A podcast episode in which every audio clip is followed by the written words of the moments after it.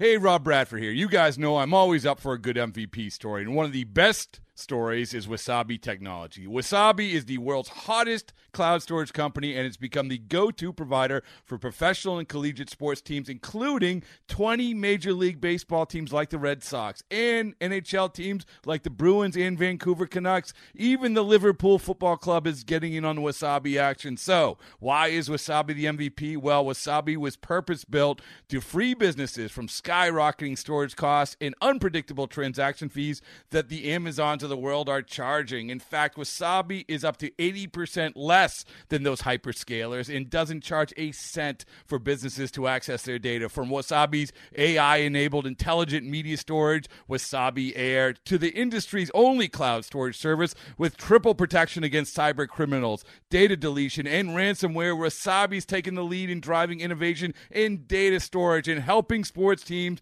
to unleash the power of their data. Wasabi, another Boston based championship team. This is A's Cast Live, your comprehensive look at the Oakland Athletics. Drive to deep center field. Going back, Hernandez at the track, right to the wall. Gone! Elvis Andrus! And 29 other MLB clubs. High drive, deep left field. Nino left the building. Guerrero lifts one to left field and gone! Ohtani, that was a moonshot out there in the right center. Alonso defends his title, the 2021 Derby champion. Join us as we take you inside the baseball universe from OPS Plus to juiced balls to game changing moments. We have you covered. Spend your afternoon with us next from the town, only on A's Cast Live. Here's Chris Townsend. I cannot believe what an absolute gorgeous day it is today here at the Coliseum. If you're listening to us on A's Cast, and soon you'll be able to see us as we're recording it as we speak, as we're turning this show into a multimedia show, not only audio but also video. You would see that today is absolutely gorgeous. It does not get any better than this. Now, obviously, when the sun goes down, it will be a little different. But today, the weather is absolutely perfect. The environment is perfect. After the Athletics got the five to one opening night victory, they are now six and five on the year. So many good things are happening for the A's. The momentum for this team is here. The excitement for this team is here and cannot wait. You know, the whole entertainment factor that, that gets lost sometimes with baseball is that this is the entertainment business and that it is about entertaining people. And this team is highly entertaining. So I got to tell you, I'm looking for tonight, the next couple days. Hopefully, the rain will stay away and we will have A's baseball to finish this series. But I was so happy about what we saw last night 17,503. It felt like an opening day. You felt the electricity, you felt the fan base, the manager felt it, and that's something I really want to get into today. I know I got into it last night on the A's Clubhouse show, but I definitely want to talk about it today. Uh, Seth Brown is going to join us in moments, so I don't want to go into this huge thing about Kotsay and what he means to this organization yet. But Seth Brown's going to join us at four o'clock. Vince Cotroneo, one of our voices, at 4:15, and then Dallas Braden will be at five o'clock to talk about A's baseball. I saw one of the best segments that I have seen on baseball. If you want just educated talk about baseball, I tell you all the time, I'm a huge fan of MLB now, and we all geek out into into certain numbers. But today was a very real discussion about what people are seeing in baseball and what people think could be happening in baseball from here on out. And there was a discussion today that was a very healthy discussion. And it surrounded, wait for it, the New York Yankees, which is not a shocker. These guys are in New York. Well, they're technically in New Jersey, but they're all living in that part of the world. So the Yankees are going to dominate a lot of part of the conversation in our game, especially coming out of that area. I get it. I don't hate on it. They won 27 world championships, for God's sakes. Right? It's 27? It's not 28. It's 27. 27. Right? Uh, 09 was 27. Yeah, and I was 27. They haven't been there back. They haven't been back since then. Well, if it wasn't for the Astros, they, they would have been there. So that's what Brian Cashman said. Not buying it. How are you, Cody? I'm good. I'm glad we're here. It's, you're right. It didn't look uh, it didn't look appealing this morning in San Jose when I got up this morning. I thought it was started sprinkling a little bit. I thought, oh boy, when was the last time there was a postponed game in Oakland? 2015, 2016, No, it's 2017. longer than that. I no, wanna, there was. I lived here when there was one. I remember. I want to postpone because of rain. Let me. Let I want to say it's like 2011. I'll pull up the old Google machine and see what they say. Yeah, go to just as as Trent Bulky, former GM, said on my old show on 95.7, you gotta Google it. I want to say it's 2011, but I'll tell you this: the conversation was so healthy because it was Mike Lowell, World Series champion, had a terrific career. Said, I know we're on a show that we don't want to talk about batting average. Like all of a sudden, these guys have tried to make batting average this like awful stat. Like it's awful. Like don't use it. There's there's no use for it. It's ridiculous. But he brought it up, and then Joel Sherman said, Hey, listen, I'm on this show all the time, and I got to bring this up. You got these teams now that are being built to basically do walks and home runs. And the problem is they're having trouble scoring runs. It's just a reality. And, and as a player, your goal, and as we joke all the time with Moneyball, the movie, do I care how he gets on base? No, I don't. Well, yes, you do. And your goal as an offensive player is yes, you want to get on base, but yet you want to put the ball in play. You want to get hits. You want to get doubles. You want to hit home runs. You want to hit triples. And you want to walk. You want to do all of that. But if you're not if you're not getting hits, let me tell you something, your numbers are going to be dramatically affected. And just early in the season, like you can look at walks and people want to put so much on does it matter how you get on base? Well, okay, let's look at the the top 5 teams in walks. San Diego's number 1, Arizona's number 2, Baltimore right across the way who the Athletics are taking on are number 3 and it's a tie. It's a tie going into today. By the way, some games have been played. We'll keep you updated, but so I'm just going to go off how we all started today. Baltimore, the Dodgers, and the Mets are tied at three. Where do they rank in runs scored? Well, it's all over the freaking board, right? San Diego is tied for seventh in runs scored. Arizona and Baltimore are ranked dead last in runs scored. And they're the highest walking teams in baseball. How the hell is that possible? If we're putting all of this, oh, walks and home runs, the teams that walk the most, they, and then you throw on the Dodgers, who are now tied with the A's with most runs scored at 58, and the Mets are tied for fourth in runs scored with 51. So, do walks mean you're going to be the highest scoring team in baseball?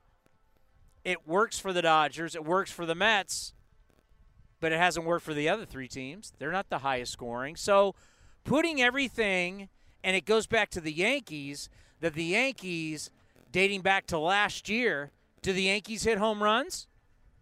Yeah, they do. They're always one of the top five teams in home runs. Do the Yankees have a lot of walks? Yeah. Have the Yankees been one of the top scoring teams? No. No. They also strike out a lot too. No. They're a three true outcome team and they haven't been scoring runs. So that's where even Brian Kenny, who does a great job hosting that show and always plays the devil's advocate, actually had to say, guys, I'm with you on this.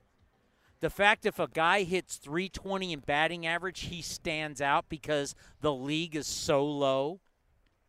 Guys that used to stand out for us were 360, 350 and above. 330 was great. But 350 and above, you got a Gwynn, you got a Boggs, you got a guy like that hitting a George Brett hitting something crazy. It really stood out. When a 320 stands out to you, a 310, it really shows you how low the league is that guys aren't putting the ball in play. I mean, even last night, how did the A's get rolling last night? As you were sitting in the in the stands, Cody, I think you had to be. You're starting to think like me after all these years. You get a base hit by McKinney, great ball put in play. It's a base hit. Then what happens? Bethancourt, who was just standing over here, Yeah. Oh, he was sitting in the dugout. he was sitting talking to Vinny. Uh, Bethancourt hits a ball to third base. Urias picks it up, and what happens? Throws it away. Now, Really, really, no, really bad effort by Mountcastle on the scoop too. But as I say all the time, if Oh. you if you strike out, because people tried to, we got to a point in baseball where people tried to make all outs were the same, and that's a load of crap. They're not all the same, and what you saw in the sixth inning shows exactly what I'm talking about. Ground ball to third, routine ground ball. There's a runner on first. What happens? Well, it should be an out. It's the big leagues. It should be an out. But the but the reality is you're dealing with human beings. And when you deal with human beings, anything can happen. And the third baseman takes it, short hops the first baseman, first baseman doesn't pick it, and next thing you know, people are running the bases. McKinney comes around and scores. Bethancourt ends up at third base. A walk to Seth Brown. A base hit by Neuse. Another air. Another base hit. And now the A's have scored four runs without really one hard hit ball. Four runs. No home run. No ball went out over the fence. No ball was rocketed off the fence. Nothing was hit really all that hard. It was a bunch of plays where the ball was put into play, and you basically said to the Orioles, make plays. And they didn't. And because of that, you scored four runs without hitting a home run. And the A's end up winning five to one. Now, remember last year that was a completely different story. It was live, uh, ball go far, team go far. Well, they're not they're not relying on the home run as much. I mean, they still one of the team league leaders in home runs, but their their batting average is still leading baseball with runners in scoring position at 365. They still lead Major League Baseball in that category. Uh, they're one, they're the highest scoring team in the American League, as you mentioned, tied with the Dodgers for the overall lead at 58. They're doing the right. They're doing the small things, things that you're not used to seeing in baseball. The ball being put in play. Things that, and I always bring you up because somebody's got to be the bad guy. Some things that guys like you and a certain era of baseball, I listen. Don't make me go into what the league batting average is. Oh, it's horrible. 233. Yeah, it's horrible. 233 is Yeah. what the league's overall hitting. Yeah, and people say batting average doesn't matter. Well, not only is the league average down, runs are down. Yeah. I mean, there was what on Sunday there was 28, uh, 28 teams playing on Sunday, and there was only 14 home runs hit.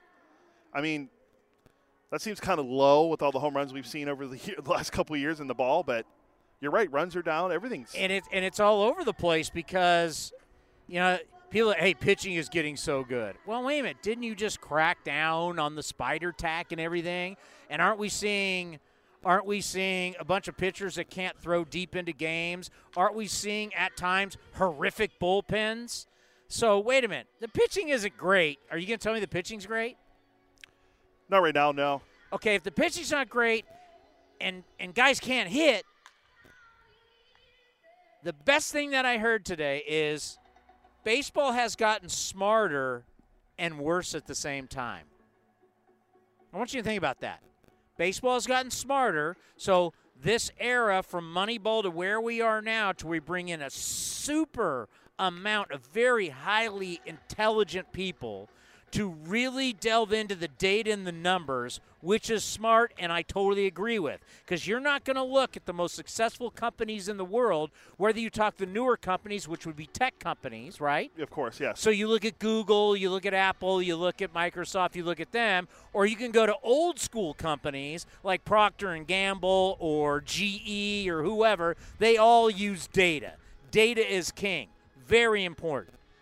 But you also have how to be successful in business.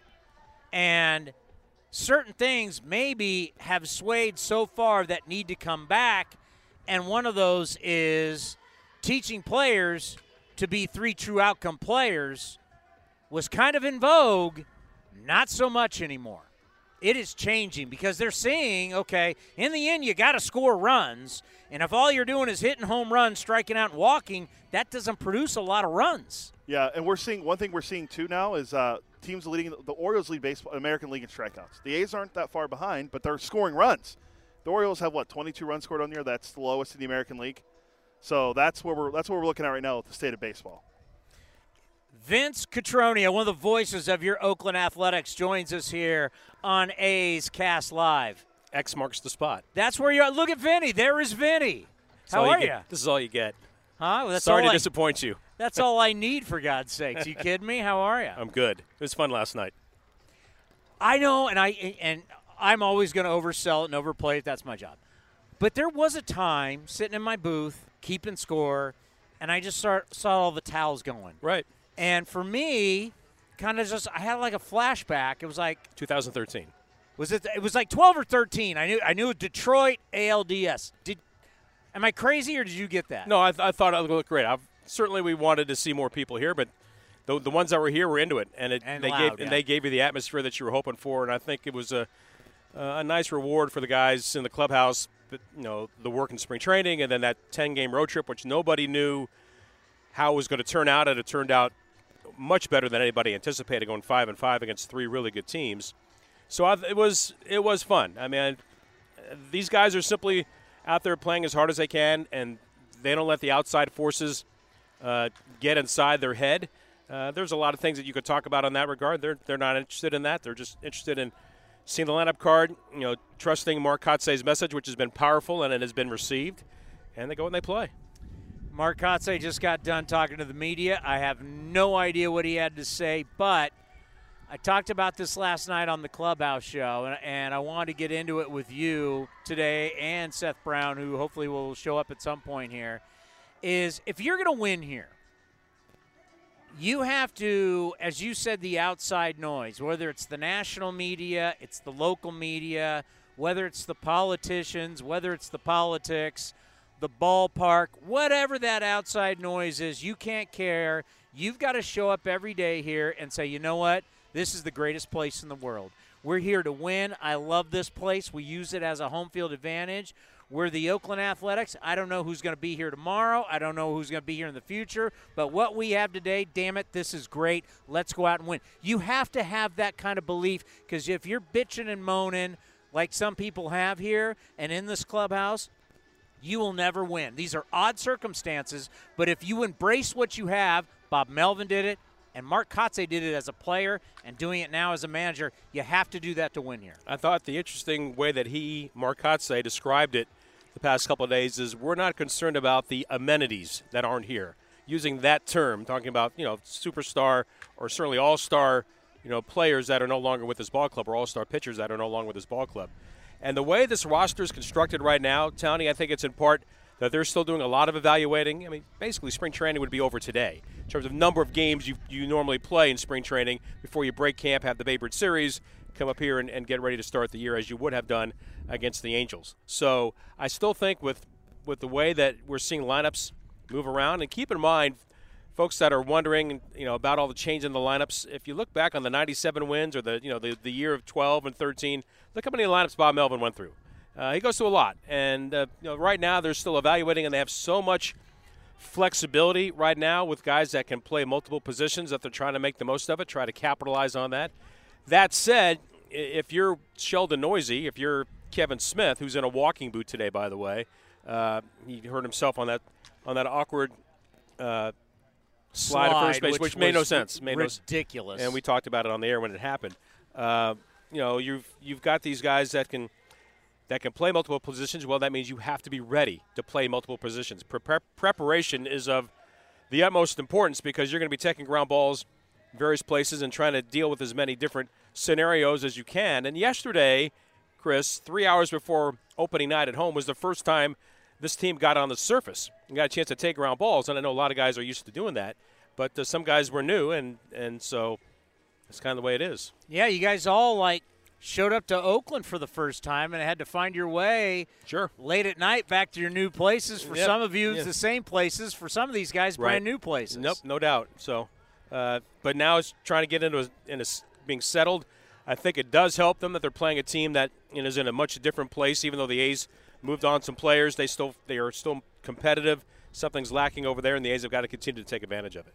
Well, Seth Brown is going to join us. I'll show him the X right here. By the way, uh, quickly, the garment is that from the match play down in Arizona? Yes, it no. It was in it was in Las Vegas with uh, my son's new best friend Butch Kep, uh, Brooks Koepka, and the next time you play against Dominic, Oh, the match. match, Oh, yes. Yeah, he- Very nice garment by Puma. I like it. Yeah. See, now we can see this stuff. it was provided to me by my son and Brian Anderson as a gift. I appreciate it. And. Dominic got new Srixon irons, you know, at a nice price to by going to that tournament. So it all worked out really well. Well, thank you very much, and Thank you have you. a wonderful call tonight here Appreciate on it. A's Good seeing you. All righty. We uh, Seth Brown is going to join us here as we're getting you ready for game two of the four-game set between the Athletics and the Baltimore Orioles.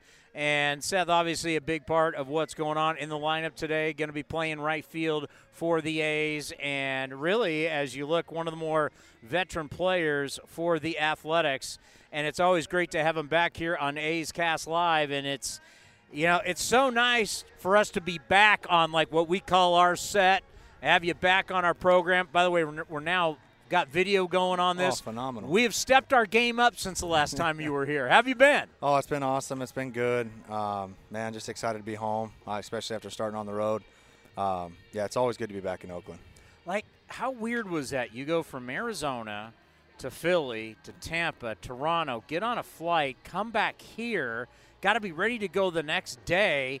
You haven't been. I don't know if you kept the same spot as last year. What I mean, some of these guys have never even been to Oakland in their life. I mean, Yeah. what, what, what was that like for the team? Honestly, I, I- I think it was a really good thing. Um, obviously, uh, got a lot of new guys, like you said, and a chance for everybody to kind of get to know each other. Uh, good long road trip, and um, you know, obviously, meeting everybody as you go along, getting to know each other, doing some team dinner, all that stuff. Um, so I think it was really good to start out on the road, especially with all the new guys. Um, uh, just to kind of meet and greet everybody and uh, welcome everybody, and so it's uh, it's been pretty fun so far, and it's uh, it's going to be exciting as we go along. Yeah, we talked to David Forst about this yesterday on the show, where you know the media will be like, "Oh my God, they got to go on this road trip," and you try to explain to people when you're on the road with the team, you know, you think about the flights, you think Mm-hmm. about cards and the different stuff that you guys do, Oh, yeah. buses, hotels.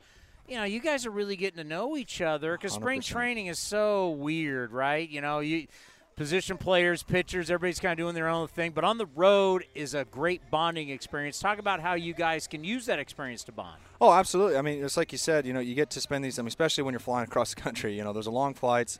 Um, you know, you get to sit down, play some cards with the boys. Um, you know, and like going to team dinner and just really kind of creating those bonds that you're gonna that are only gonna get stronger throughout the season. You know, and uh, learning where people are coming from, all this stuff. Um, and I think road trips. I mean, when you're at home, everybody's kind of like you said, doing their own, living in their own apartments and doing their own thing. But when you're on the road, you're, you're with everybody 24/7. You know, in the same hotel, uh, taking the same bus to the field. So it's it's just an awesome time, and to to really spend that good quality time with your teammates that you need, um, especially you know starting the season with all those new guys that we have. You know, and they're all phenomenal people up and down. And um, you know, I think the biggest thing that we found from this road trip, especially you know for for me, is how hungry everybody is. I mean, every one of these guys has got a- fire in their stomach and bringing it every day. Um, you know, and it's going to take a whole team effort this year, and, and I think we got a good group of guys and um, you know talent up and down, and um, it's going to be fun to see everybody, especially as we get keep playing and keep more games we go, and uh, I think everybody's going to get closer and closer, and it's going to be a fun season. Yeah, I think about a guy like yourself. You got a young family, so you know when you're at home, you you know once you leave here, you got stuff you got to do. So being on the road gives you more time with your teammates. And I I, I love how you brought up hungry because I've been saying on this show and on the post game show, going listen, a lot of these guys, including yourself. You're getting the opportunity to play every day. Yes. So whether guys are traded, whether someone's on a COVID list, anybody who shows up here every day, you got to realize you're getting a very, very special opportunity. Absolutely. So anybody showing up, it's like hell on wheels. Let's go. Absolutely. No, and that's fun to watch and it's fun to be a part of because it's like you said, any day you get to play is a special day, you know, um, and getting to do that. uh, throughout this year. You know, obviously we've already had some little adversity here, especially with the COVID stuff. But you know, I, I think we were prepared for that mentally, and we're prepared for it physically. So it's it, it's definitely fun to watch um, everybody bring that fire every day. And you know, I- and it's not something that's that leaves either. It, it's cool to to see it day in and day out. So um, you know, with that continuing through the season, I, I think it's sky's the limit for us. It's amazing when someone's story gets out, as yours recently has. And then everybody like flocks to it, like you were in gravel. Oh my God, you quit baseball, and then you go back Yeah. to college, and, and you go through it, and you stayed with it, and everything. Yeah. When something like that goes viral, I don't know if that ever happened to you before, but No.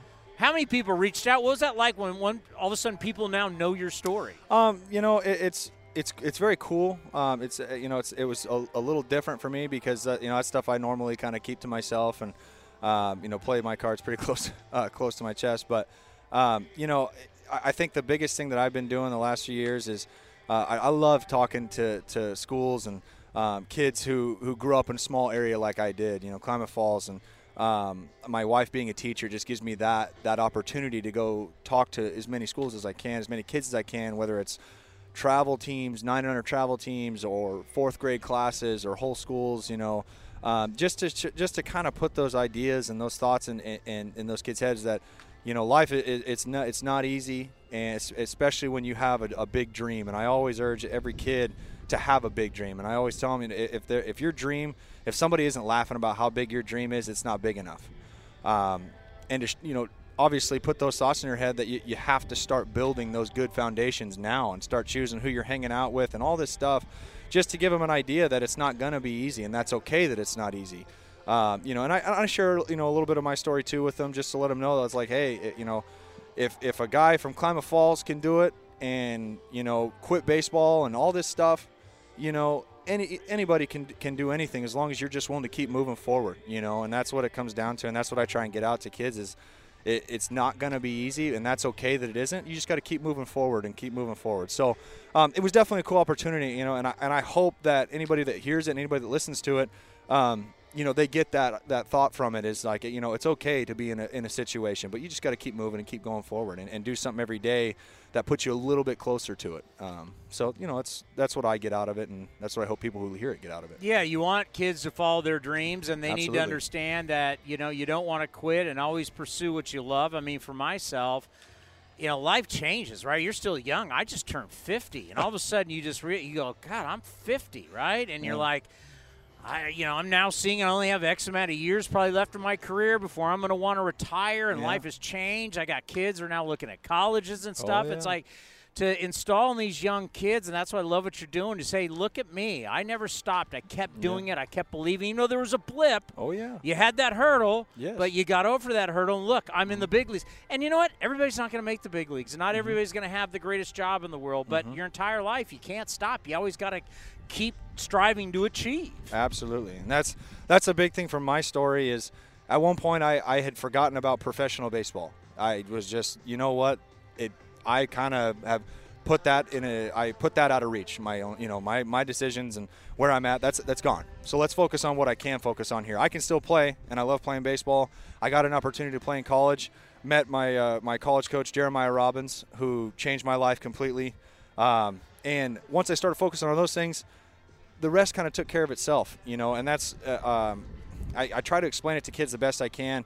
When you focus so much on what you want and, and what you don't have, it takes away from what you're doing in everyday life. And I found that out um, that when I started focusing on my everyday life and everyday activities that I was doing and putting my 100% into those little things, the big things started taking care of themselves. And um, so, you know that and it's just uh, it's pretty cool because you do see kids that, that start asking questions about this kind of stuff you know and it's awesome to me that i'm already reaching those kids because you know when i was their age i wish i had somebody telling me these these things that are going to happen and things that aren't going to go my way and, and, and things that are going to put you in situations that are going to be hard.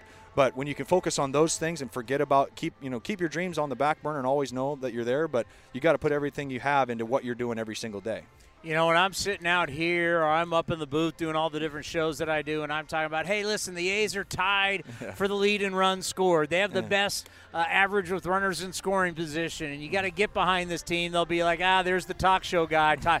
You tell me. Forget me. Yeah. You tell me why people should be buying into this team. by the group of guys we have. Um, you're never going to see a team that puts that leaves it out there more than we do. Um, you know, Kotsay's been talking to us from day one. I mean, we, we are going to fight for every inning and every pitch that we have. Um, and I think that's what makes baseball exciting, and that's what makes this team so fun to watch. Is um, you know when you got guys that are in it every single pitch and are leaving it out there every single pitch, makes baseball fun, makes exciting, and you know I think it's definitely people or something that people can get behind, and it's uh, it's special to watch. And uh, you know, all the, obviously all the things you're listing, uh, that's just a byproduct of everybody fighting for every pitch, um, and it's fun to be a part of. Is it weird, like when you're in the clubhouse and you're walking around and you go, God, I'm one of the longest tenured guys here?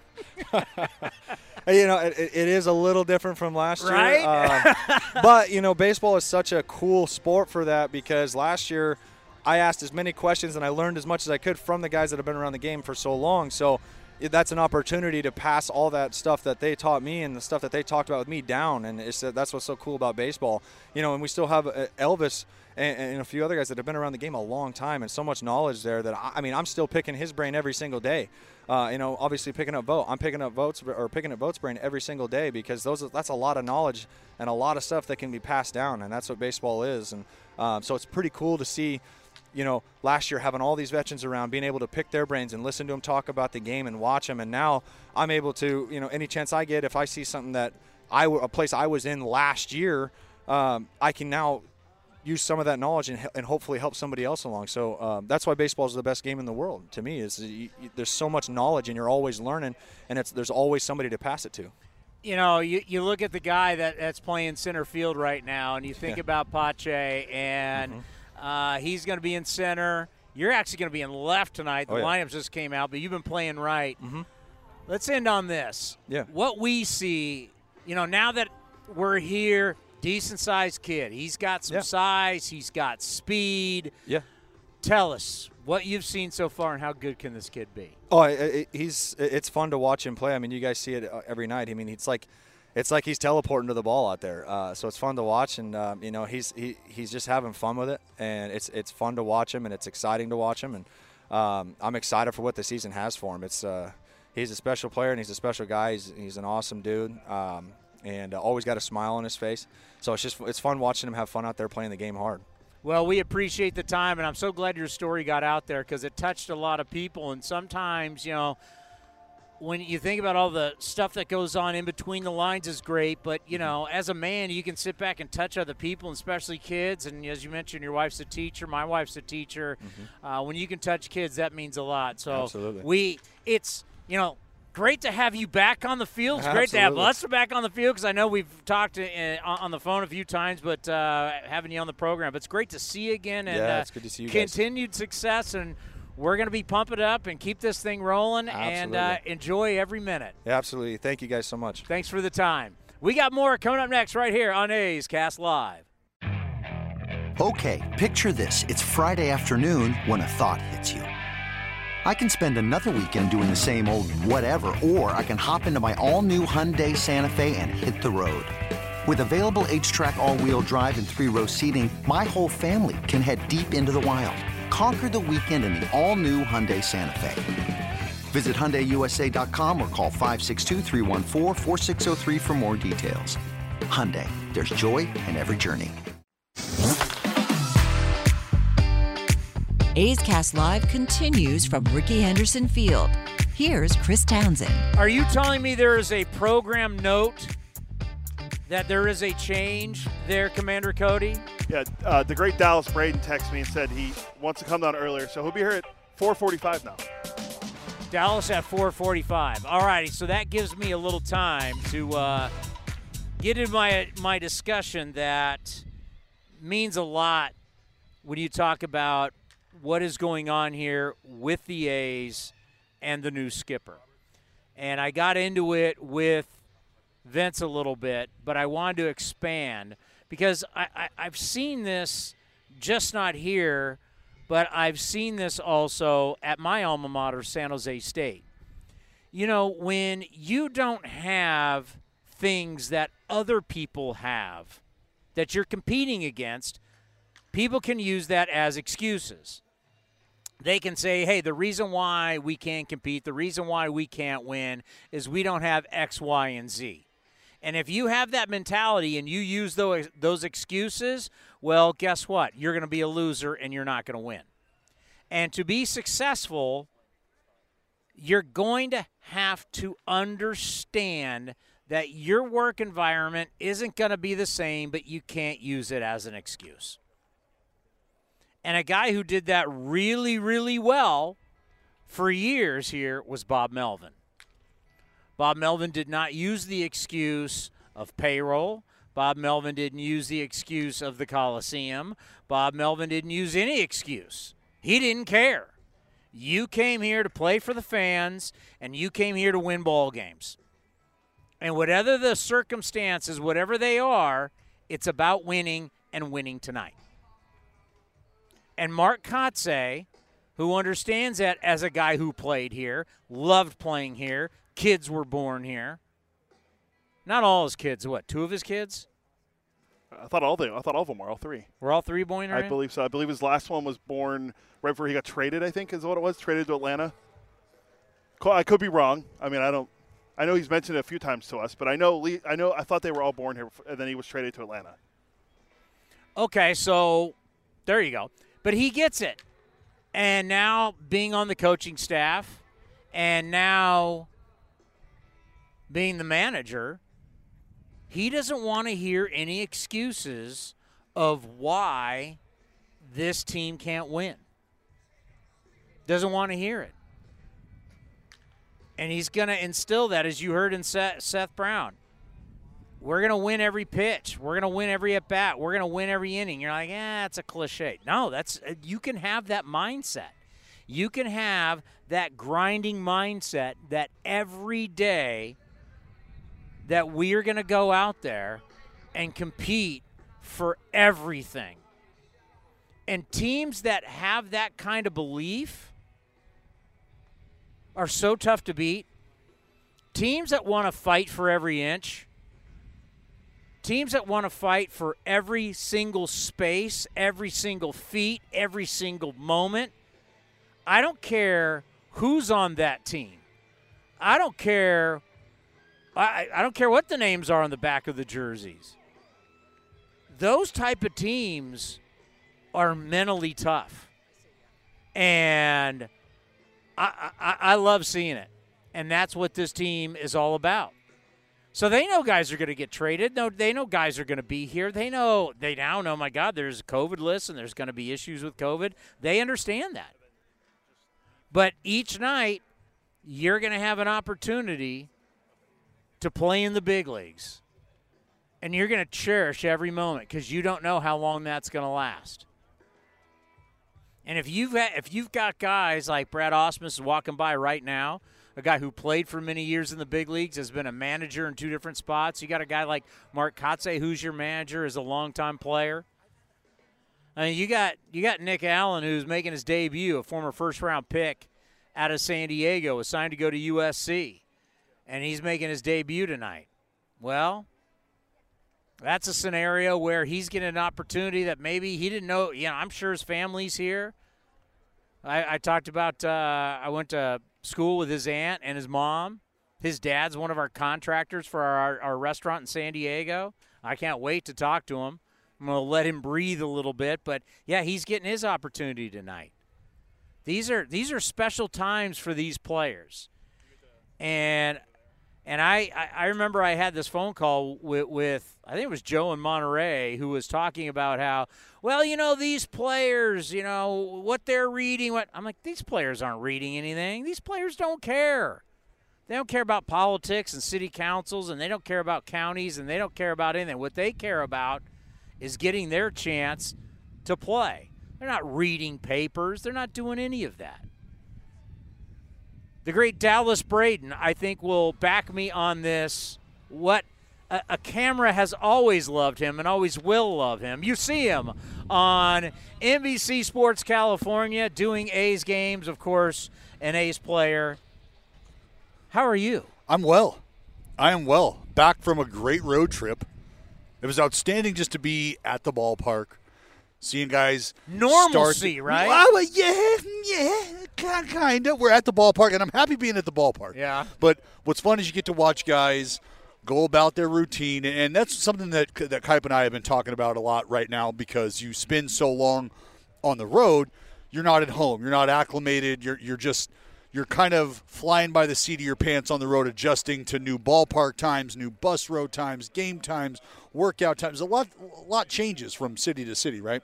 So once you get home, I, I said, you know, you get to pick out your favorite coffee spot. You get to start the routine. You're sleeping in your own bed. You know, you're you're, you're kissing everybody goodnight, and and that How you get to the ballpark the next morning. that's important. Yeah. That's important. You're gonna- Routines. Yes, and uh, you know sometimes you like to figure a, a few of those out. So routines being as important as they are in the game of baseball, to be home, that that's what's starting right now.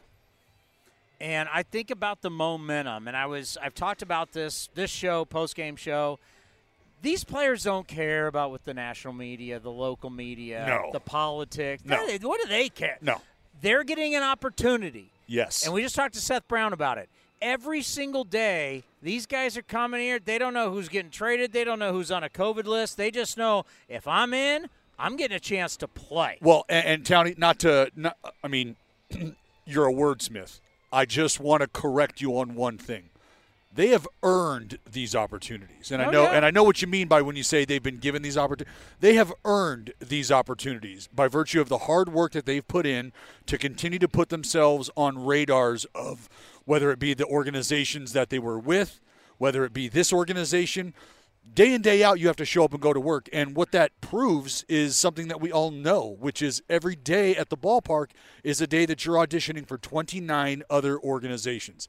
And why do you want to play your best? Why do you want to make sure that you're doing the little things? Is so that when the opportunity arises somewhere else you have earned the opportunity to be brought into that fold. Somewhere along the lines you've you've created value for yourself that says if we're giving away a cornerstone organization or a cornerstone member of our organization we want this guy we want that guy there's there's a sense of pride right there's a badge of honor that comes along with that so to your point having been given this opportunity that along the way they've earned this is a i mean there's no other way to put it. It's a kick-ass time to be an Oakland A ball player right now because you've got a lot right in front of you that you can grab and really take control of on your own. There's lineups, obviously, you pitched against that you look at the names in the lineup, superstars, big money guys. But then there are lineups that you look at, and no matter what the names are, you understand that, wow, these guys are tough.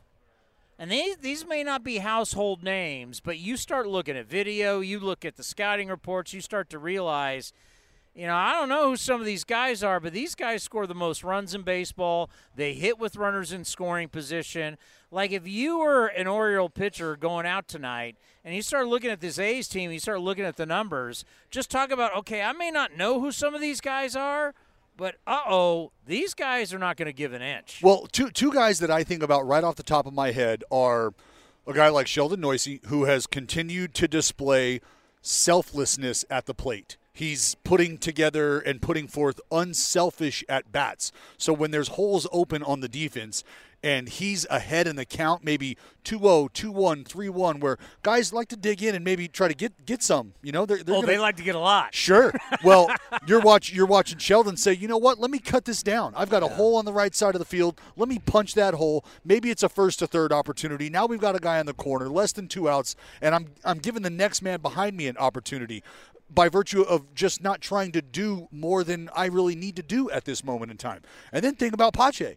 Okay, 0 for 15 at the plate when nobody's on base. But what is he? Nine for 15 when guys are on base. Combination of on base and in scoring position. What what does that tell you? That tells you that he recognized the game situation and he has now, in terms of power, tried to say, you know what, I can I can take a back seat here, and I need to just put this ball in play. I need to maybe drive it deep enough into the outfield to allow a runner to score. I need to move a guy from second over to third, less than two. Like those are the things you're watching unfold. And uh, look, he's ran he ran into a big homer in Toronto, like or Tampa, excuse me. This is this is what you want to see unfold because it's young guys that are doing it and it's guys who've been around the block a time or two that know what it takes to win and know what it takes to entrench themselves in a lineup. Yeah, I love talking about the moment. Some guys sense the moment, and there's been this debate now for years whether guy's clutch or not clutch. We were joking around last night with Ken Korach going, if you don't think there's something called clutch, you can just look at videos of guys like Michael Jordan, Tiger Right. Woods. Right. You'll see certain guys rising to the moment in key opportunities. And I think for pitchers, you see certain guys that, okay, you can be pitching one way, and all of a sudden, now we got issues. Now there's a runner on second, there's a runner on third. It's that bear down mentality. There is that sense of moment that guys can take their game to the next level. You've experienced it. Well, yeah, what you're what you're trying to do is a combination of all of the little things right, slow the game down to give yourself an opportunity, and sometimes that speeds up on you, and you're trying to just trying to figure out a way to kind of calm things down and get back to doing what you do well. And that's why I think with the roster looking the way that it does, it's chock full of guys who can understand that and it's chock full of guys who know what's at stake and whether that's a a, a long term position on this roster, whether that's really showing guys or other clubs like we've talked about that you are knocking on the door of being an everyday big leaguer, whatever that is, you're trying to figure out a way to be able to handle that day in and day out. And when you have a collective group around you that is kind of in that same boat, it's it's easy to paddle in the same direction. Cole Irvin yesterday was standing right where he's standing. And that's great that we can now do that because people can now see. Um, and I asked him the difference now versus the same time last year for you as a person, as a man. And he said, you know what? Now I know who I am and I know who I'm not. Mm. And that speaks volumes because that's talking about stuff that's out on that bump Yep. and stuff away from the baseball field. Sure. He knows who he is and he know who he's not and he knows when not to be that guy he's not. And that can change your life in so many different ways. Oh. We'll talk just baseball. I'm sure you went through it too, trying to figure out who is Dallas Braden as a professional baseball player, off the field, on the field, what's best for me, what to do, what not. He now knows what's best for him. Well, on the on the field, Townie, it's really simple, you know. And uh, like I think back to to myself trying to look at the radar gun in the big leagues, like who No. the, who the hell are you? Who are you, Dallas? Trying to look at the radar gun at the big league level, like that, that that's just not something that you should be doing. That's not something that you should really concern yourself with. So for for me, it was as simple as understanding I don't need to be the guy who's touching 93 on the radar because that's happening in four innings, four and a third. Because You got to 93. because 93? beer leave that Townie. I got that in the bag. I babe. was here. You got to 93? so so it's more like, hey, you know what? Let's work with 88. Let's work with 90. You don't have to really step on it to get it there. And that's how you get innings. And that's how you get innings. That's how you get outs. That's how you live to see the fifth, the sixth, the se- believe it or not, you can see the eighth and ninth inning as well. That's that's real. That that happens for starting pitchers sometimes. So j- just look, self awareness for me is probably the best tool and the biggest resource an individual can have because you understand everything that Cole Irvin was talking about. You understand what you do well, why you do it well. You understand where you struggle and why you struggle, and you now have the information and you can avoid the struggles to an extent, right? You need to grow, you need to challenge yourself, and, and that's that's all given in a, in a proper context, the right time, the right place, game situation, the right count, things of that nature. But understanding what you do well, knowing why you get the outs you get, why you get the swings you get, having a feel for all of that, man, that that can be when we talk about levels to this game and levels to the art to the you know to the craft of pitching, that right there is an example of levels to the game. Okay, so I've been dying to ask him about this because if you, you, you look at Dallas Braden's career, there are guys that are considered the best guys in the game right now, making big money. This man right here has more complete games than they do. It's just the game has changed, and something that bothers me, as and you just touched on it, we have pitchers, and it was happening just down here, down the bullpen, just a little bit ago. And we're seeing it the same thing in golf as they're bringing TrackMans onto the range. Even in your practice, you're trying to make everything perfect. You're trying to make your fastball and your spin rates. You're trying to make the snap and the break on your sliders. And your, everything's trying to be perfect. You're trying to maximize everything you do out on the mound during the game and when you practice everything is trying to be perfect and what happens is is that the human body like golfers now especially with their backs and we're seeing these injuries is your body can't maintain that. Or you can't maintain it for a long time. So baseball still wants you to max out, but now I only want you to for four or five innings. And if that's the case, they rather sacrifice how many innings. We'll just add more pitchers in the bullpen. We'll just get more innings somewhere else. To where, as you just said, I'll back off on max so I can get more innings. Something's going to have to give, and I think it's this season. Well, I would like to believe you, Townie. The problem is, as far as compensation continues to be doled out the way it is, there's only going to be a few of those rare birds who are given the opportunity to go deep into the ball game because they've created a track record for themselves, almost like being grandfathered in to complete game territory. Because how many guys this day and age are really given the opportunity to extend themselves with a pitch count north of 100? you can't even have a complete game. You can't even have a perfect game going. If this was it, can you imagine your history and who Dallas Braden is? They would have took you out in the seventh. Oh well, n- not only that, and that, maybe in the sixth. and that's why I, I, tried to explain to people who were like, "Oh, well, you, well, you're not Clayton Kershaw," and I was like, "No, that's the entire point. If I was Clayton Kershaw, with me like being Dallas still, that's why I'm looking at Dave Roberts going, buddy, it's going to get physical here before you're pulling me out of this ball game. The difference is I'm not Clayton Kershaw. I don't have the trophy case that Kershaw has. I don't have the ring. So that's why his legacy it's not really tarnished, Tony. It didn't take a hit when Dave Roberts pulled him out of the game with a perfect game intact, did it? You're not thinking anything less of Clayton Kershaw you mean he's not today. going to the Hall of Fame now? I, I think I don't know if that was martyr. He's probably not. I still got him on my ballot. I think you probably do on yours as I well. I think that plaque is still going up. It is. But what I'm going to say about pitching though is we're not too far away from that 28 goes to 26, mm-hmm. and starting at that point you can't use the shuttle to AAA as much as you used to, mm-hmm. right? Mm-hmm. So I'm trying to figure out you're going to continue to go less innings pitched. You can only use relievers back and forth from AAA so often. How are we going to get all these 27 outs on a nightly basis? You're going to watch guys down there be asked to do more than maybe they've been used to doing in the past. And that's where everybody down there now has to, in their mind, think of themselves as a minimum two inning arm. You you have to. There's no other way to really draw it up.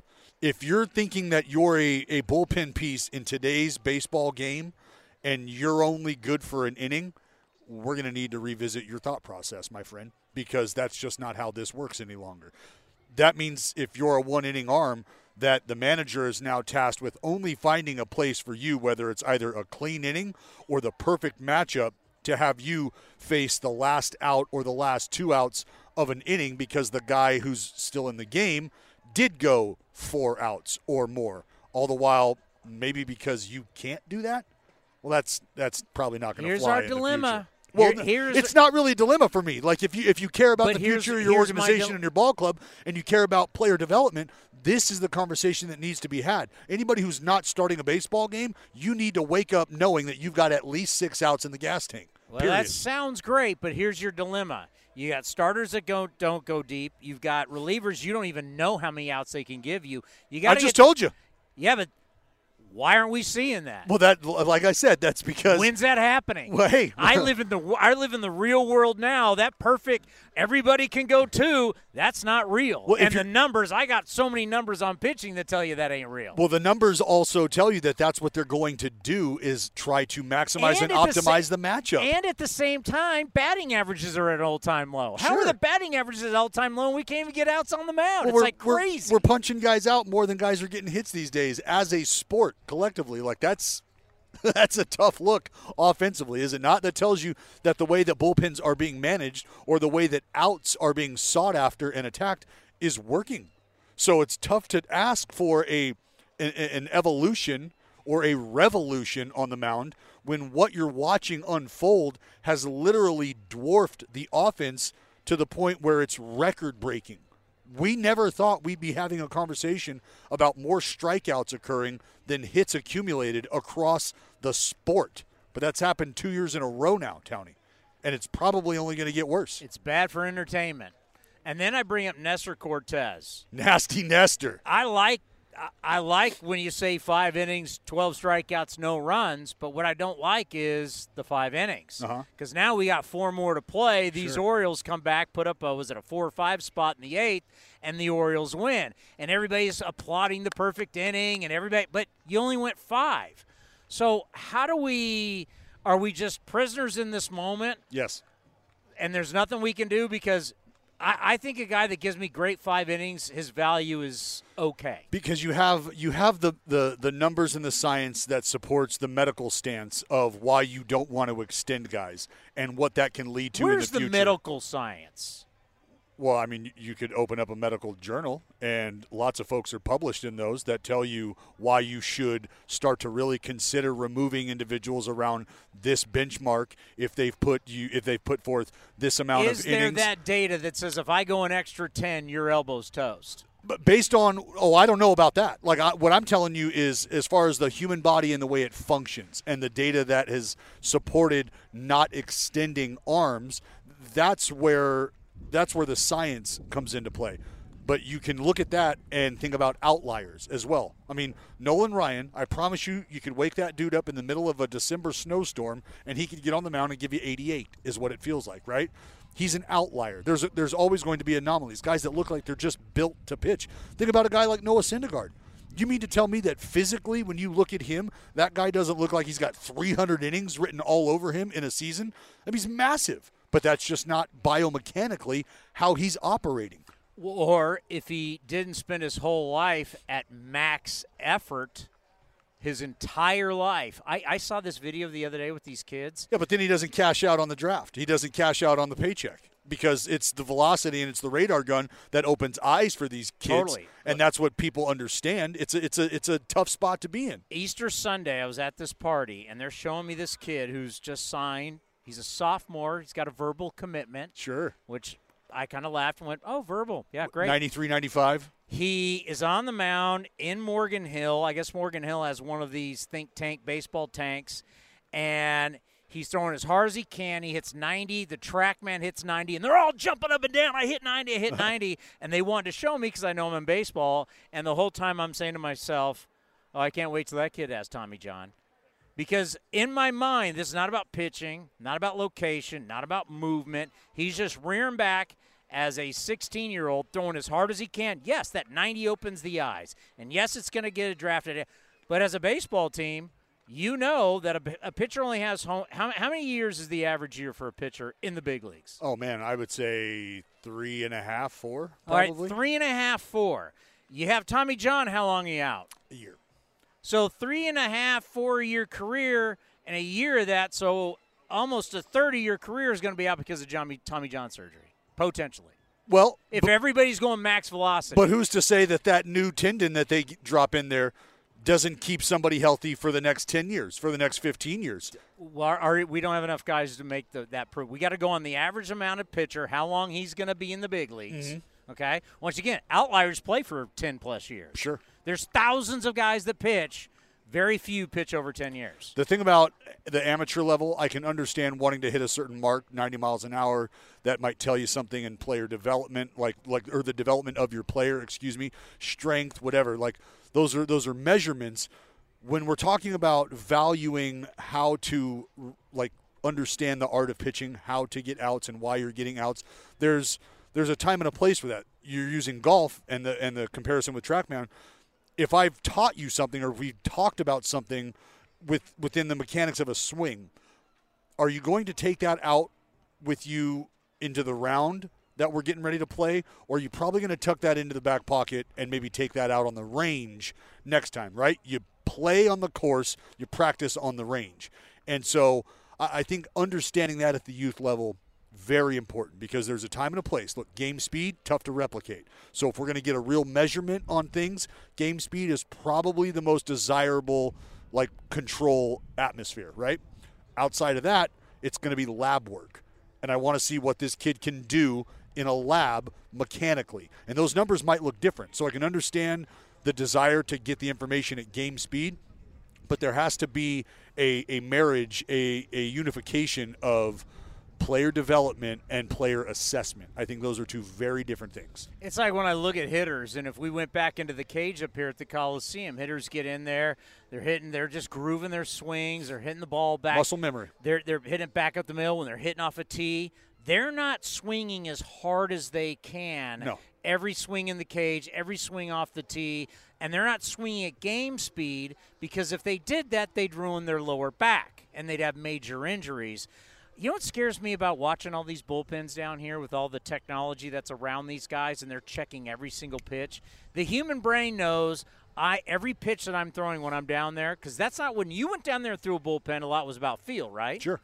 Every bullpen these guys are now throwing, it's being charted, and I wonder how much in their brain does that extra snap happen? Does that extra stuff happen? Sure. Because your brain knows, and how is that for your shoulder and your elbow? Well, you've got to understand the power of association, visually being able to associate something you feel with what you just saw, and now the data is backing up what you just saw. So when you tell me that I went down there and threw a bullpen and it was about feel, you want to know why it wasn't about more?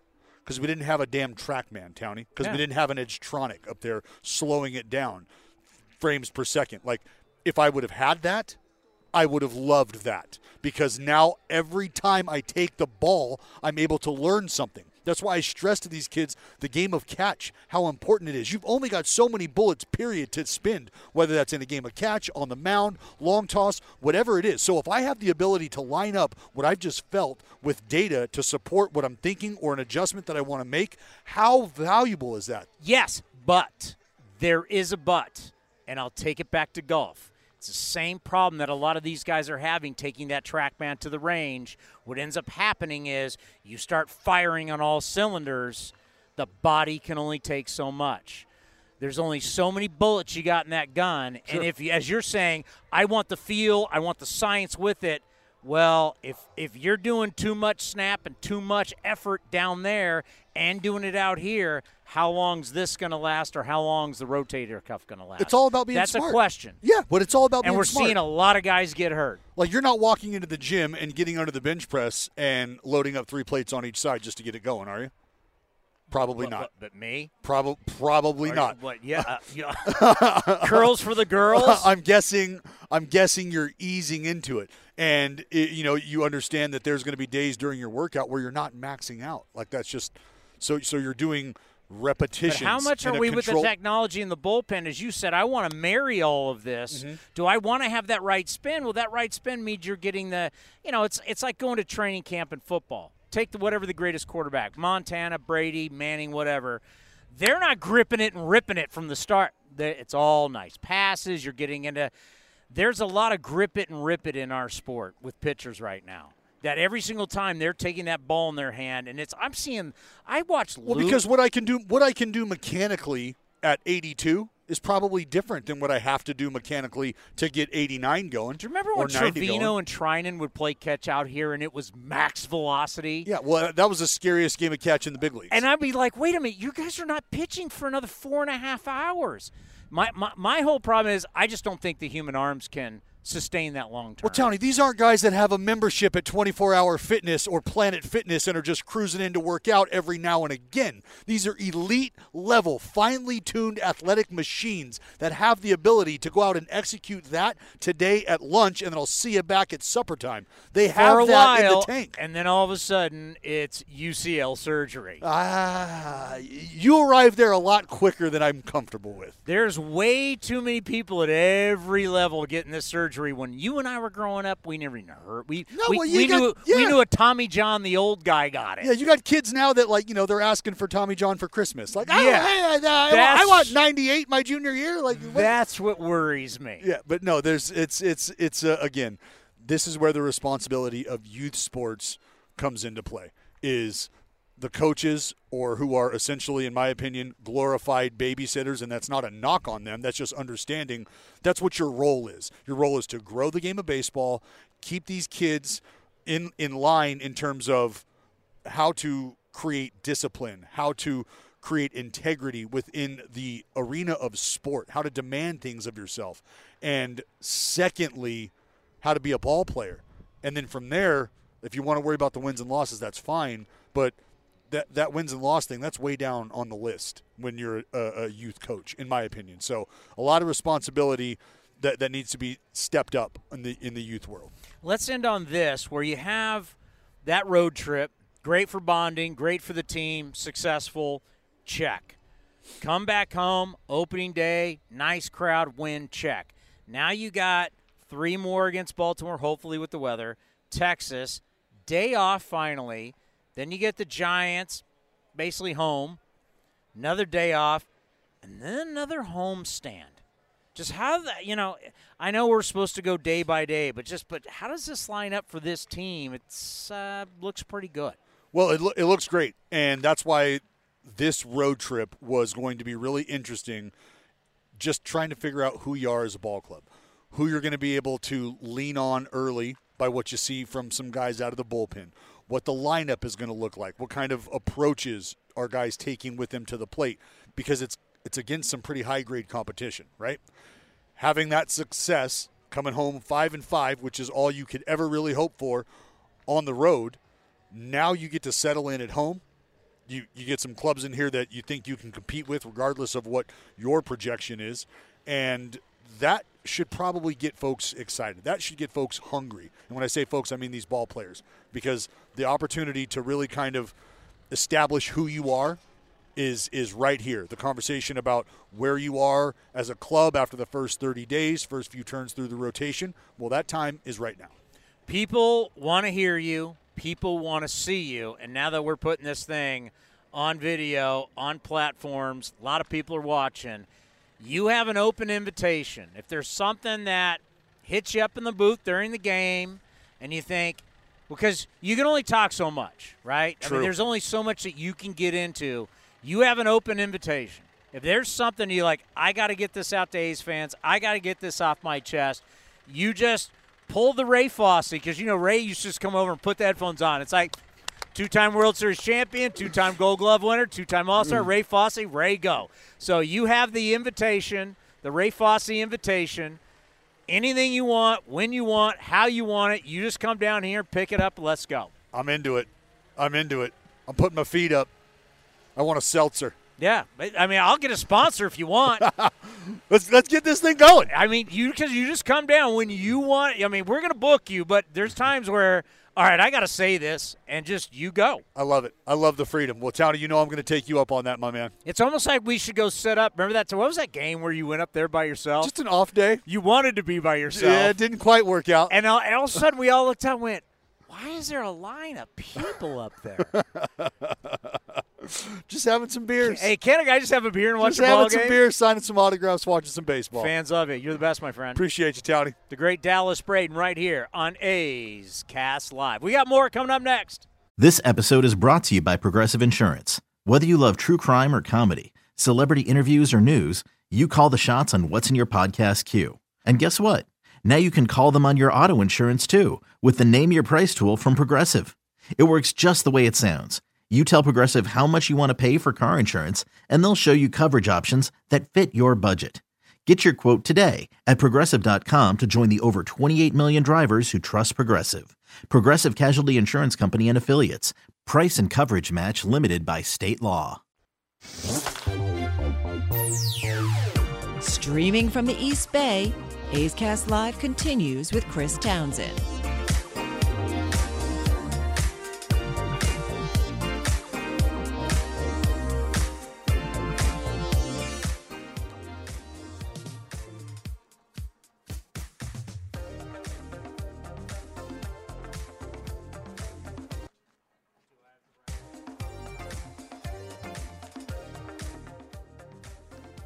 Uh, that's really weird. I don't know why your I don't know why your mic's not coming through. Oh, because you're using the wrong one. You're using the Dallas Braden mic. There we go. How's Yeah, that? yeah, now we're back. God, it's a beautiful day in Oakland today. It is. It turned out. To, I told you it was very overcast this morning, and it didn't look like it was gonna. It was gonna be a, a nice day, and I thought, like I said, I thought it was gonna rain, and and here we are. It's beautiful. But little, he- little little windy, little windy. It's always going to be. I mean, we're, we're right off the bay. It's always going to be windy. I mean, it's going to be very ra- rare that you have one of these days that uh, you show up here and there's no wind. But I mean, Rain, we gotta we gotta get this. So they got Oakland. So they had rain. Looking at tonight, rain now is gone.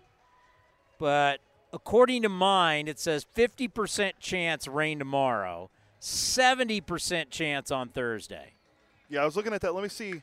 That's uh, is that Apple's weather? Let me see what the Yeah. Let me see what the official weather channel. Oh, oh, you, oh, you're big in you're big league in Apple for the Weather Channel. Uh, 48% tomorrow, so a little lower than what you said, and then 68 on Thursday. So it's basically the same. Yeah, pretty much. Uh, double dip tomorrow. Can we play a seven inning double dip tomorrow? Uh, those don't exist anymore. I, I know, it's ridiculous. Giants and Mets were playing the first doubleheader of the year, I think today. Mets Mets take game one or no? Mets took game one. Big win for the Mets against the Giants, who are playing well. So We got what? Never rains. All right, I'm The with you. last did you did you get the Yes. last rain out? 2017 was the last rain out here. 2017, we had a rain out. Yeah, I looked it up. I do not remember that. That was five years ago. That's wild. 2017, we had a rain out. Yeah, that's what it, that's what the article said. It was a postponed game against I think Seattle. Well, maybe there's a reason. I don't think 2017 wasn't a good year, right? What was the record in 2017? Uh, it wasn't 500 or That was a, that was a struggling year, so maybe that was an easy rain out. Uh, let's see. It's Hey, Clay Wood, get us a rain out. Uh, there was a rain out in 2014 also. So we've had two rainouts in how many years? Uh, it was the first one since 1998 and 2014. Since 1998. So 98, then until 2014 we had a rainout, and then it looks like there was one again. in- 1998. Where the heck was everybody in 1998? Wait, this can't be right. There was a rainout. There was thunders. Oh, that's Dallas. Wait, yeah, that makes sense. But yeah, the rain, last rainout in at the Coliseum it says was 2017. 2017. April 16, two hours before the final game of the A series against the Houston Astros. It was postponed. I'm not buying rain. I think we're going to have great weather on Wednesday, great weather on Thursday, and into the weekend against the Texas Rangers. Bring on the new look, overpaid Texas Rangers. No, I'm ready. Uh, they're not playing well. Uh, believe it or not, I was. Wait they're not playing well. They smell this money in free agency. They have to be Who's pitching well. for them? Who's Nobody. Pitching? Exactly. You can't win if you can't stop guys from scoring. Sounds like an Oakland A already. Uh, I was looking it up, and the A's are a a team rating 218. There are two teams ahead of them in the in the AL West, ahead of them in batting average. Who is it, or who are they? That that are who? That have a higher ba- team batting average than the A's at 218. We're the worst. No, no, no. We're third. There's two. Third teams, worst? or third best. We're in the right in the middle with five teams. No, no. What was your question? Who? What two teams are below the A's in batting average in the American League? West? Okay, if there's teams below, that means we're the third worst in baseball. No, in our division. Oh, in our division. It's going to It's gonna be you. the it's gonna be the Rangers. Nope. Just give it to me. I know. Mariners and Astros have lower team batting averages than the A's do. That's actually kind of surprising. So, well, I don't know. It's not Seattle, but Houston. Houston having the lower team batting average is a bit surprising. Well, the A's are do, what the A's are doing. They're hitting. They're hitting with managers. They're Yeah. hitting with runners in Yeah. scoring position. 365 batting average of runners Yeah. in scoring position leads Major League Baseball. So I mean, that's the you know you got to hit. To, you you got to hit. I mean, it's part of the game. You got to score runs to win. That's last time I, I mean, we got to a point to where everybody tried to figure out. We, would you give me this?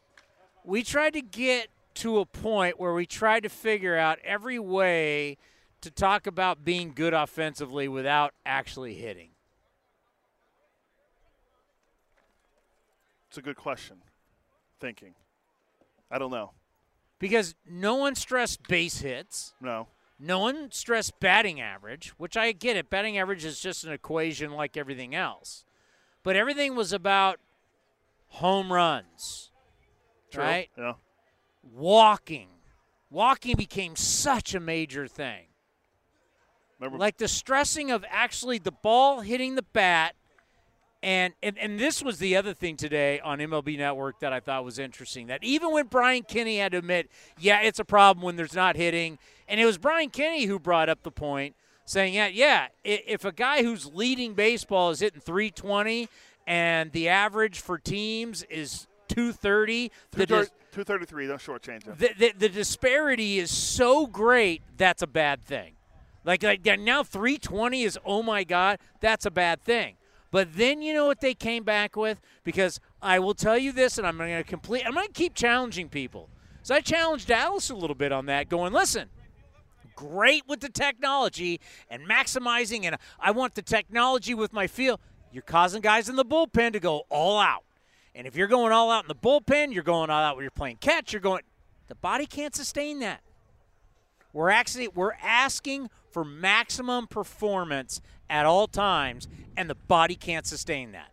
And guys' elbows and shoulders are popping left and right, and we're not we're not we're not having guys who go 300 innings. Hell, we're not even having guys go 200 innings. You're having guys go four or five innings. They can only go X amount of starts, and they go on the IL. That we are not seeing durability whatsoever. But yet, you're going to tell me, but when the guy's maximizing his stuff, how good he is. So there's that. But then when they're talking about how, oh my God, teams aren't scoring, teams can't hit, they went to the old look at guys who are look at teams that are hitting the ball hard but making outs. Yeah, and I saw that. I looked up the A's hard hit rate too, uh, where they're at. But you want to know where that's why that's flawed, and you can tell me whether I'm wrong. Because now, and we've known for a while, we know where guys hit the ball. So what do we do when when we know a hitter hits the ball in this spot the majority of the time? What do we do? Shift. Okay. We put a guy there. So we put no, we put multiple guys Yeah, there. yeah. So why does it matter if he hits the ball soft or hard? He's making outs because we know where he hits it. It seems pretty simplistic to me. So you can have a stat with your stat cast tell me how hard a guy hits it. Well, he because what they're trying to equate is normally when you hit the ball hard, you're going to be safe, right? Yes. But not now when I'm stacking everybody in that location. True. That's why the, the, the I rather you hit it soft where nobody is than hit it hard right at somebody. That's why people love BABIP, batting average with balls in play, and that's that's a big number. of But people that's come way down Yeah. with the shifting because Yeah. I know where you hit it. Are we? Here's a question for you, and we saw it a lot in Toronto, and the Rays started this, and the Rangers used to do it. It happened to Joey Gallo a lot. If they ban this shift, are we going to see more four-man outfields? I don't know. I mean, look how many look how many times they used it against Seth Brown already in Toronto. Toronto's using it. They use it a few. Well, times. you won't be able to do that if the rule is you have to have four spot. If you got to have four players in the infield. Oh, that's true. If you ban the shift, yeah. Ah. So yeah, you wouldn't be able to do that Yeah. unless you're going to take your catcher and put him in the outfield. Now you're not going to have a catcher. Do you have to have a catcher? No, just have the beer league softball where you where you take the pitcher and he throws a he throws the underhand pitch and he runs back to the outfield. Uh, who who's who who who was the Atlanta Brave that got hit and fell down joking because he got hit by a pitcher? Uh, who was that? Recently? Yes, Uh, I don't. I didn't see it. d'Arnaud was it? Oh, tra- Travis d'Arnaud, the catcher, Yeah. might have been him. Is that we, we used to throw Eephus pitchers and now wait? Well, why we even need a catcher? Have four or five outfielders. Yeah, or put five guys on the put everyone in the infield and have the. How many outfielders do you need? Pat, hey, just put everybody in the infield and Pat Shea plays the outfield. Or how about this? Put the catcher out in the outfield and when and put the let the uh, pitcher place in the middle, right on second base. So you have five infielders and you have Why four don't outfielders. Why don't we just bring out a pitching machine and have pitching machines don't get hurt That's true. Yeah. and just have a pitching machine throw? I like the idea of putting the pitcher at second and putting the catcher in the outfield. And Then we got we got nine guys on the field. Not and then there's no one at the mound, no one behind home plate, and I don't know. Can we make a rule that the pitcher doesn't have to actually stand on the mound? He can stand back behind and lob pitches in. Isn't it cricket where they run? They have a running start when they throw their first. I believe so, yes. Why don't we do that? There's there's your max velocity right there.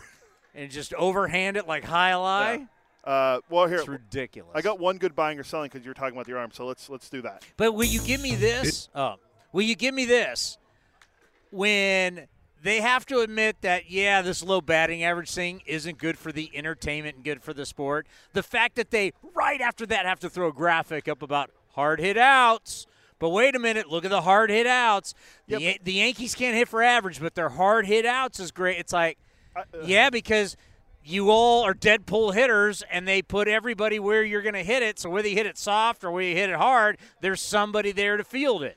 uh, I was going to say you can hit the ball hard all you want, but there's if there's a shift on and you hit it right to them, I don't care. It's on the. You can hit the ball. You can hit the ball 115 miles on the bat like Giancarlo Stanton and line out to left field. It was not a productive at bat. I'm, I do not care if you want to tell me hard hit rate or not. The ball goes over the fence, terrific. But there, were, there was the one a couple. I said this, and it's what April 19th. Correct. And I'm gonna I'm gonna keep saying it. This is gonna be where the rubber meets the road year and they're going to blame it on everything. They're going to blame it on the lockout. The COVID will still be. They may even blame Putin on this thing. They're going to blame everybody but themselves. But all of a sudden, we're going to hit summertime. Guys can't hit. Pitchers can't stay healthy. You can't get enough innings. You can't shuttle bullpen guys anymore like you used to. Starters aren't giving you innings, and it's all going to hit. And they're going to be like, what do we do? You mark my words. Your strikeouts are out of hand. Your lack of inning pitch by starters are at all of it is going to hit, and you're gonna and you're gonna and as they said today, it's the entertainment business. How entertaining is the product? Uh, hey, at least in Oakland, you got an entertaining product. Right now in Oakland, you got one hell of an entertaining product. Other places, right now, really not entertaining. Yeah, the A's are tied for the major league lead in runs scored. We'll see if they can keep that going tonight. All right, let's it. rock it. That's it. No, we're out of time. But do you do you think I'll be right? I do. I, I think that we're we're already starting to see it. I mean. I don't know. I, I, guess I feel like I'm coming around a little bit on. Uh, I, am just. I'm not like I'm trying to get you to come around. I'm just. No. I'm just. They've made the rules. They're they're going to make it harder to sh- shuffle guys back and forth to utilize AAA. You don't have the 10 day IL the way the Rays used it as another shuttle. Um, Giants were really good at that too. They're going to keep you from doing that. Well, they're going to sending guys up and down. We're getting less innings. You're going to have a hard time getting 27 outs on a consistent basis. And if you're not hitting, if you're just built to hit home runs and walks, that's not going to equate to a ton of runs scored. So you're going to have like this dilemma of how do we score runs and how do we get innings? Yeah, and we'll see how we might see a faster game tonight because Cole Irvin's on the mound. That's Last night's game was a five-one game. It was still three hours. Yeah. Well, we'll see how. How's Cole, that possible? Cole pitches fast. He's a fast worker. He's not Mark Buehrle, but and he likes he, PitchCom. Yeah, we'll talk about that tomorrow. All righty, coming up here in about 14, 14, minutes. 14 minutes, we'll be back with A's Total Access as we get you ready for game two between the Orioles and the Athletics. Live from the field, it's A's Cast Live. And thank you for joining us. We'll be back tomorrow starting at 4 o'clock, but uh, stay tuned. Do you have an interview that you're going to play? The build with Dave Kaval. Oh, we're going to have a little Dave Kaval, the president of your Oakland Athletics, and we'll be back in 14. Thank you for listening, everybody. This has been a presentation of the Oakland Athletics.